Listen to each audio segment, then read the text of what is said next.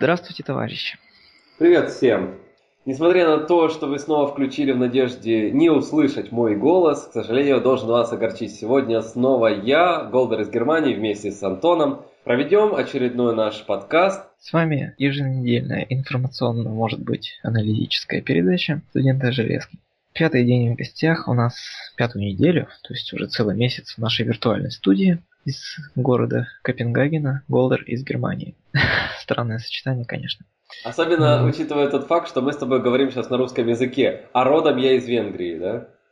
Жил нормальную часть своей жизни на Украине. Да, то есть мы окончательно запутали наших слушателей, они уже истерически развертывают эту, знаешь, географическую карту, которую они использовали все время в качестве подставки на стол, знаешь, чтобы на нее что-то ставить вместо скатерти, знаешь. И тут они лихорадочно открывают эту карту и пытаются географически понять, как эти все ну, направления и города можно соединить воедино. Это возможно. Нужно немного фантазии, Итак, практически весь предыдущий месяц мы общались о трэшевых и угарных приключениях нашего дорогого гостя Голдера по странам Восточной Европы. И думаю, сегодня конвой нашего, нашей передачи будет являться путешествие Голдера в поездах западноевропейских, о которых он уже рассказывал, в принципе, ну и по сути того, что и живет, в основном передвигается по Западной Европе, да? Ну теперь-то уже да.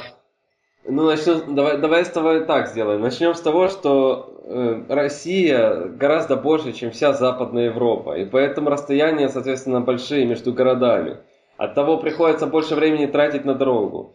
Чтобы проехать всю Германию от самого южного города до самого северного, ну, достаточно сколько? Наверное, часов 8, да, на скоростном поезде, на прямом. Наши поезда ездят, mm-hmm. вот если брать ИЦЕ, в районе 250 км в час, и поэтому как бы есть всего лишь несколько городов, вернее даже не городов, а несколько поездов, которые обладают вообще спальными вагонами. Если я там бы в Лиссабон бы поехал на поезде, то, может быть, мне понадобилась бы постель, там, и вообще ночь в поезде. Но на самом деле это крайне редко такое бывает, и все досягаемо. И ты сам понимаешь, у нас такая система самолетных перелетов гибкая, что у нас есть довольно большое количество сравнительно дешевых э, авиакомпаний, которые могут предоставить перелеты за небольшие деньги. Скажем так, может быть это и цены дороже, чем хотелось бы, да, но это дешевле, чем поезда. То есть, например, если я хочу в Испанию, то мне гораздо, реально, на несколько порядков дешевле полететь в Испанию, чем поехать на поезде. Ну и, соответственно, быстрее. То есть, как бы выбор даже не стоит.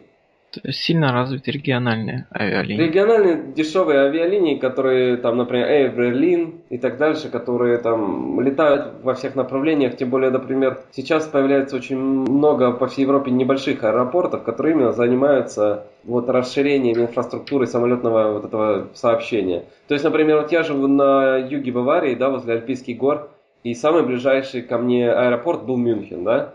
К нему мне ехать где-то полтора часа на поезде. А совсем недавно у нас открыли аэропорт в городе Меминген. Это вообще маленький провинциальный городок. И теперь там есть аэропорт, который летает, в том числе, если не ошибаюсь, туда самолеты летают даже в Киев, в Лондон, на Малерку. Ну, то есть самые популярные направления.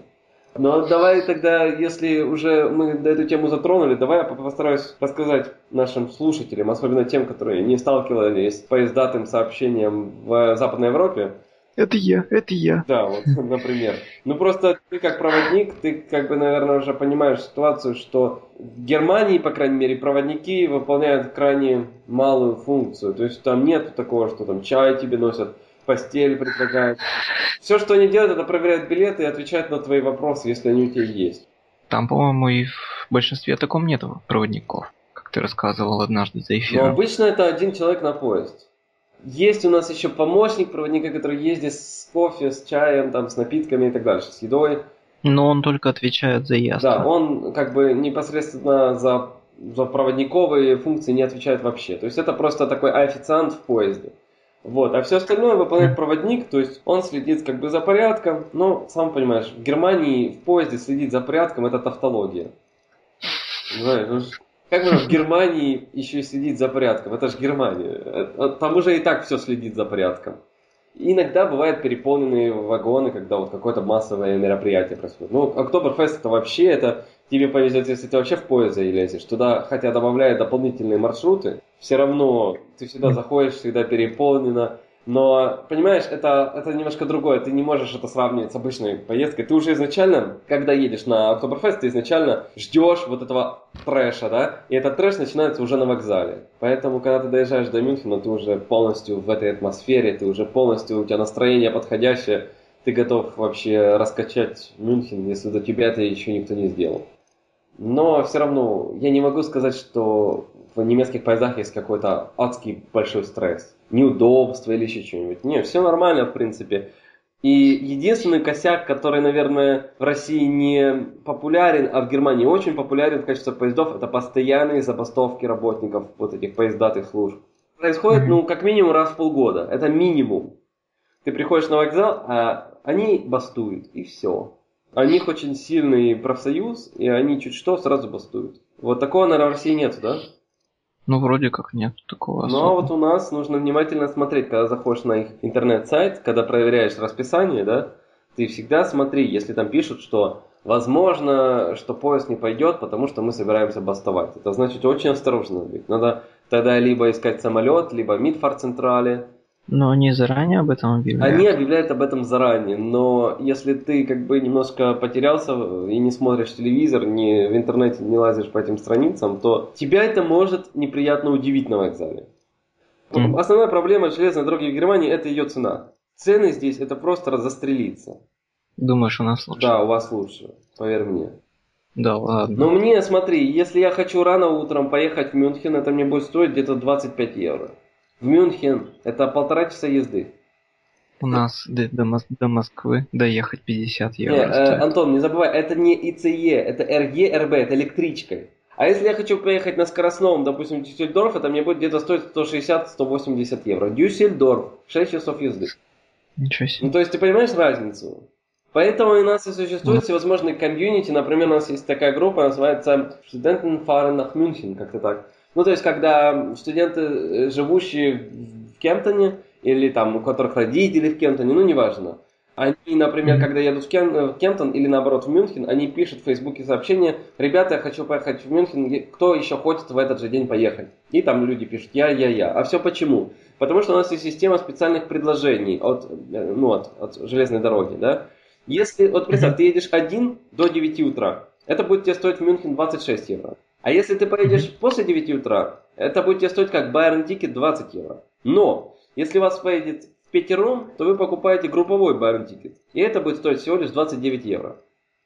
На всех? Да, понимаешь разницу? Нормально, ну, конечно. Плюс ко всему, весь этот день ты можешь потом возвращаться и кататься по всей Германии. То есть ты можешь приехать в Мюнхен, встретиться с девушкой и вернуться домой на этом же билете. И еще по Мюнхену ездить на метро, на трамваях, на все, что тебе надо, на этом же билете. А теперь представь, это Мюнхен, это все-таки еще юг, Герма... юг Баварии. А если мне нужно поехать в Вюрцбург? А если мне нужно поехать в Кобург? Или в Нюрнберг? Или Регенсбург? Это еще больше денег. А Bayern-Ticket распространяется на всю Баварию. То есть цена Bayern-Ticket а всегда одинаковая. А вот если ты едешь ну, не по Ticket у, а по расстоянию, она, естественно, увеличивается согласно километражу. Но тем не менее люди путешествуют. Если уже речь идет о путешествиях, то у них есть специальные предложения. Например, как Дава специаль, Европа специаль, знаешь, то есть, когда ты покупаешь конкретный билет именно на путешествие. Это немножко mm-hmm. другое. Там те, кто этим интересуется, они пусть могут мне написать или нам сказать, пусть пишут в комментариях, я дам разъяснение. Если у кого-то есть сложности, например, они собираются приехать в Германию, и они понимают, что это выйдет в большие деньги, да, все эти путешествия, пусть они напишут нам в комментариях, или мне фидбэк, или тебе фидбэк, да, ну там, кому угодно. И я постараюсь ответить, каким способом, как воспользоваться поездом так, чтобы это было максимально дешево, потому что, сам понимаешь, эта проблема мне всегда актуальна.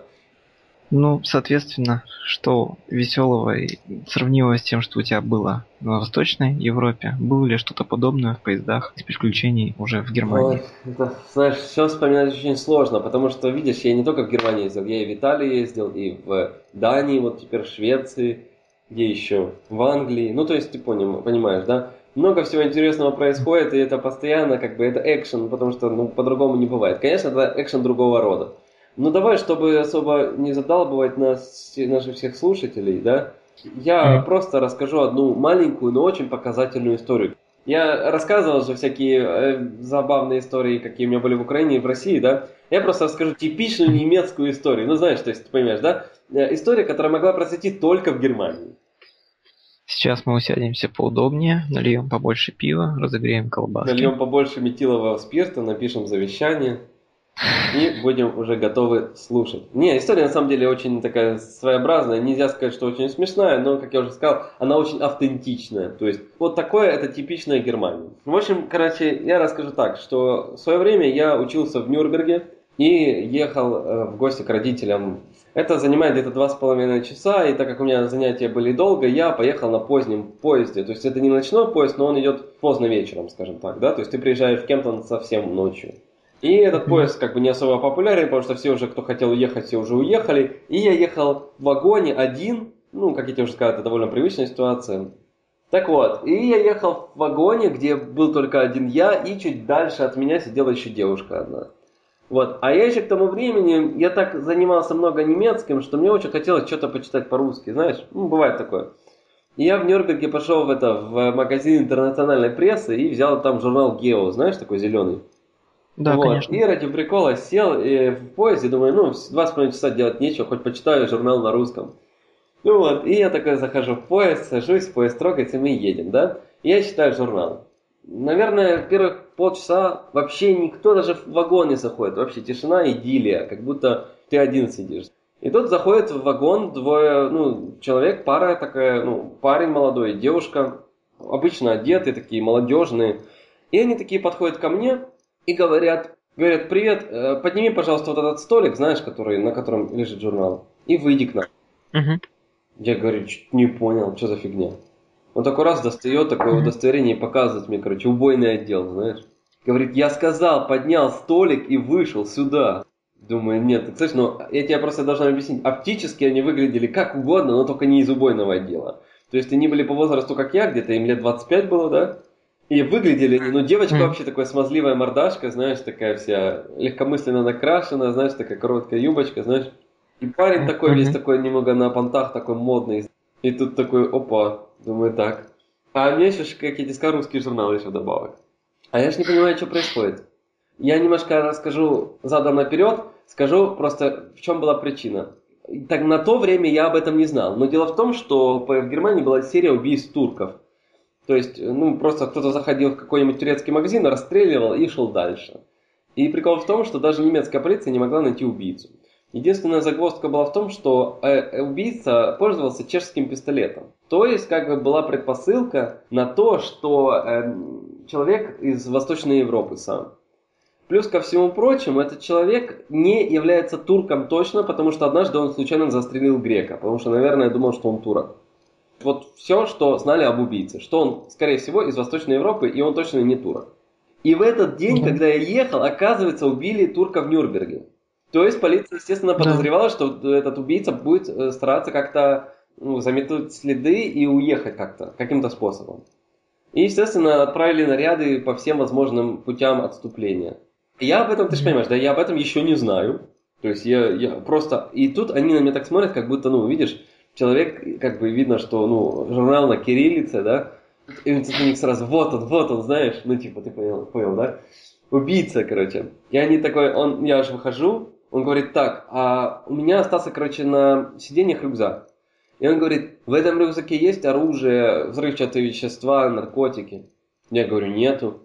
Он говорит, слушай так, я сейчас тебя буду обыскивать, а девушка обыскает твой рюкзак. Но учти, ты мне сказал, что в рюкзаке ничего нет. Короче, он начинает меня обыскивать. Он полностью обыскивает меня всего. Девушка вытаскивает абсолютно все из рюкзака. Потом он достает ноутбук и говорит, что ты делал в, в Нюрнберге? Я ему отвечаю, и он это проверяет. И как он Потому проверяет? что все в Германии под колпаком. Вот ты что-нибудь забыл? Забыл, Нет. например, когда ты познакомился со своей девушкой? Ты можешь подойти к полицейскому, извините, не подскажете, когда я познакомился со своей девушкой? И он тебе ответит. Все не любят, особенно в Баварии это так. Это называется Überwachungsstaat, то есть все под контролем. Поэтому в Германии нет взрывов никаких. Поэтому здесь никто не качает так права, как в той же Англии, когда взрываются автобусы, как в Испании. Помнишь, когда электрички взрывались? Я уже про Америку вообще молчу. Здесь контроль. Это никто да. не любит. Конечно, тебе неприятно, когда тебе знают больше, чем ты сам. Но это так. Представь, он мне говорит, когда ты пересек границу, ну, когда ты приехал навсегда в Германию? Как он проверяет? У него в ноутбуке вся информация обо мне полностью. А, у него свой ноутбук. Да, да, естественно. У него свой, причем он какой-то специальный ноутбук, то есть какой-то неформатный, где вся база данных о всех. И он э, знает, когда я приехал, он знает, что я, чем я занимаюсь в Нюрнберге. Понимаешь, у меня родители не знают, чем я занимаюсь в Нюрнберге, да? А, а полиция знает. Я э, говорю, там, вот я такой-то, такой-то, они говорят, а зачем ты едешь в Кемптон? Я им говорю, э, навестить родителей. Они меня спрашивают, как зовут моих родителей, я отвечаю, и они проверяют у себя на мониторе. Короче, вот так он мне делал опрос, на, мне, что меня больше всего убило, он мне говорит, скажи свое имя и фамилию. Ну, я ему говорю свое имя и фамилию, он говорит, ну у тебя же он... раньше еще было имя э, отца, ну как Фатес нам, знаешь? Ну, очень. Да. Прикинь, но это, это никто не знает. Короче говоря, э, вот они так меня проследили, все, и они вот вытряхивали все из рюкзака, все проверяли, и у них все меньше и меньше оставалось надежды на то, что я окажусь убийцей, и что они наконец-то его словят. Но в конце было весело, когда они уже поняли, что в рюкзаке ну точно нету оружия, они начали почему-то потрошить мой кошелек. А это было тогда еще, когда я был в Германии, по-моему, только год, я уже не помню, ну да, около года. Вот, и они начинают потрошить мой кошелек и достают упаковку из-под презервативов. А теперь, короче, информационная справка. Дело в том, что автоматы с презервативами в Нюрнберге, они дают такие презервативы с объемной коробочкой. Короче, они не влазят в кошелек. А у меня оставалась uh-huh. упаковка с под старых э, презервативов, ну как, из украинских презервативов. Не украинских, но которые я в Украине покупал, понимаешь, да? А там коробка плоская. Поэтому я не нашел ничего умнее, чем открыть новую коробку, повытаскивать оттуда презервативы и засунуть в плоскую коробку, что удобно в кошельке держать, если ты, например, на, в клуб уходишь, знаешь, или еще что-нибудь такого типа. И тут он начинает все обыскивать, видит, что ничего нету, вытаскивает из, кош... из кошелька деньги, мои там водительские права, ну все полностью. И в том числе и презервативы. И он так на них смотрит и говорит, слышишь, чувак, у тебя они уже скоро будут просроченные то убойный отдел, это Германия, все должно быть в порядке. Я говорю, вы хотите меня за это арестовать? Он говорит, ну они, ты, ты учти, они скоро просрочатся. И я понимаю, что я не смогу ему объяснить, что это просто из другой коробки презервативы и положены в старую коробку, понимаешь? Потому что это будет слишком много информации для полицейского. Ну, Короче ну, говоря, я сказал, что я обязательно исправлюсь, что я ни в коем случае не буду их использовать после срока годности. Представляешь, да?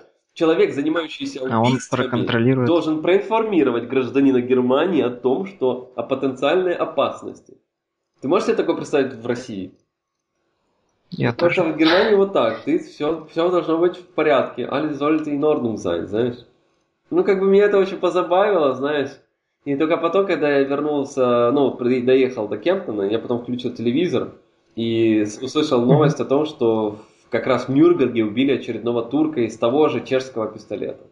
То есть они, то есть они тебе ни слова не сказали? Они не сказали, они извинились за то, что они распотрошили весь мой рюкзак.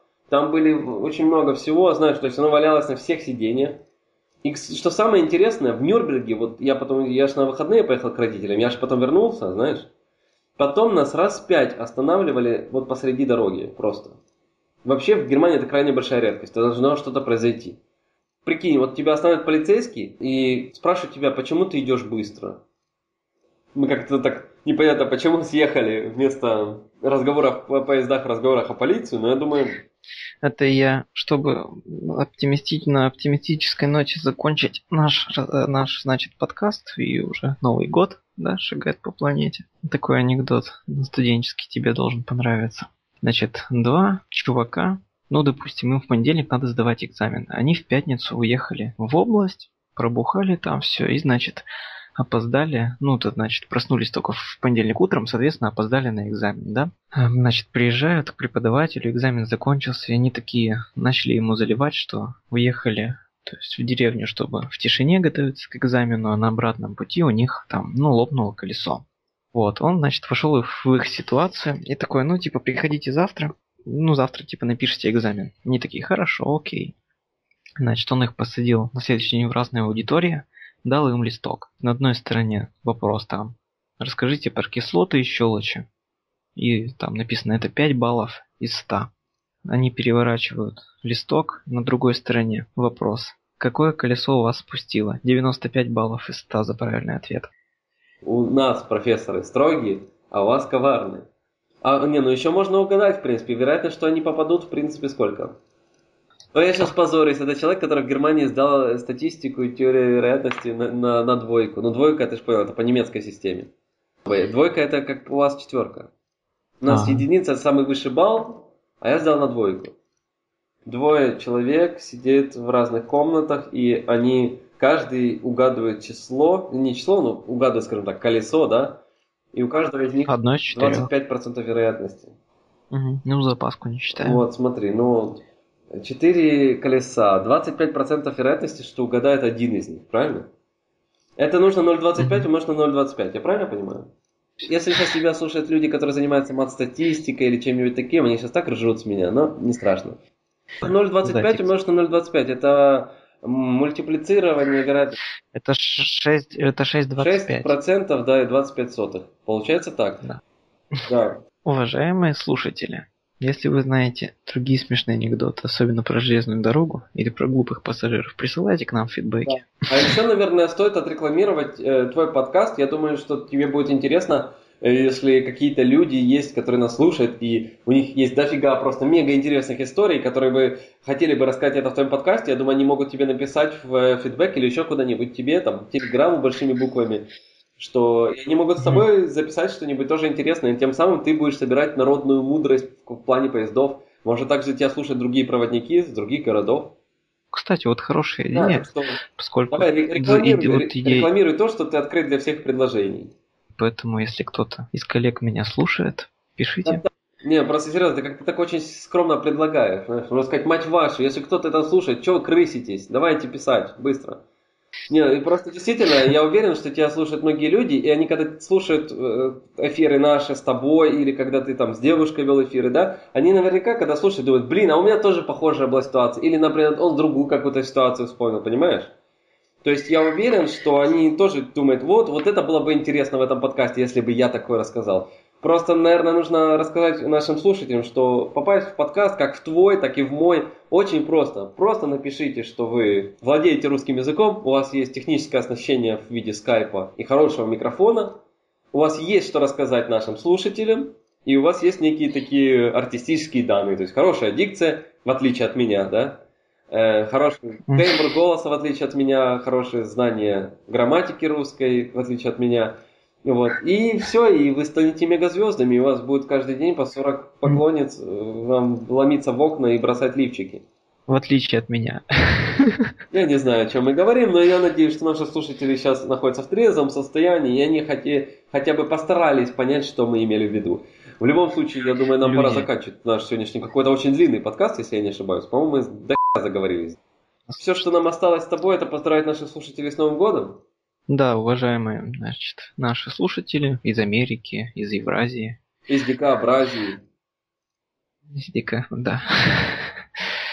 С Голдером мы, наверное, поздравляем вас с наступающим, с Рождеством, с Новым годом. Да, несмотря на то, что у нас с вами разное Рождество, вернее, в разное время происходит, и, в общем, мы хотим вам пожелать, чтобы вы не теряли интерес к подкастингу. Если вы также подкастер, чтобы у вас было очень много креативных идей, а также лично мое искреннее пожелание вам, чтобы у вас всегда хватало свободного времени на запись интересных подкастов, чтобы у вас было много благодарных слушателей, чтобы они вам присылали шестизначные суммы в евро на ваш счет, счет в швейцарском банке. Швейцарском, но у меня не швейцарском, у меня в немецком. Не забывайте думать. Да, не забывайте думать, это важно. Об этом я еще вам неоднократно скажу. Поздравляю вас всех с новым 2012 годом. Всего вам хорошего, счастья, здоровья и личной жизни. И мы встретимся с вами уже в новом году с новыми силами, новыми идеями, новыми проектами и темами. Всего вам хорошего. Голдер, тебя тоже поздравляю с наступающим. Спасибо, что был у нас в гостях этот месяц. Я думаю, теперь Прошедший. у наших слушателей э, уже появился дополнительный повод радоваться. Они радуются моему уходу из твоего подкаста больше, чем Новому году, на самом деле. Но ведь ты уходишь, чтобы вернуться. Ну, как минимум, как минимум, чтобы вернуться в темную сторону кинематографа. Так что, если есть среди твоих людей еще слушатели, которые еще, во-первых, живы, во-вторых, интересуются неадекватными, запрещенными или какими-то примечательными фильмами, то я буду рад вам снова и снова рассказывать о этих всех кинопроектах, безумных режиссерах, которые войдет под эгидой проекта «Темная сторона кинематографа». Итак, наш поезд, как это, не жалко, он все-таки отправляется. Пассажирам пожелаем счастливого пути и с наступающим Новым годом. Всем спасибо. Да, ждите новых До остановок. Наверняка будут новые остановки, новые соведущие, новые темы, смех, слезы, разврат и похоть. Вечеринка с Блэк Джеком. Да, революция закончена, теперь дискотека.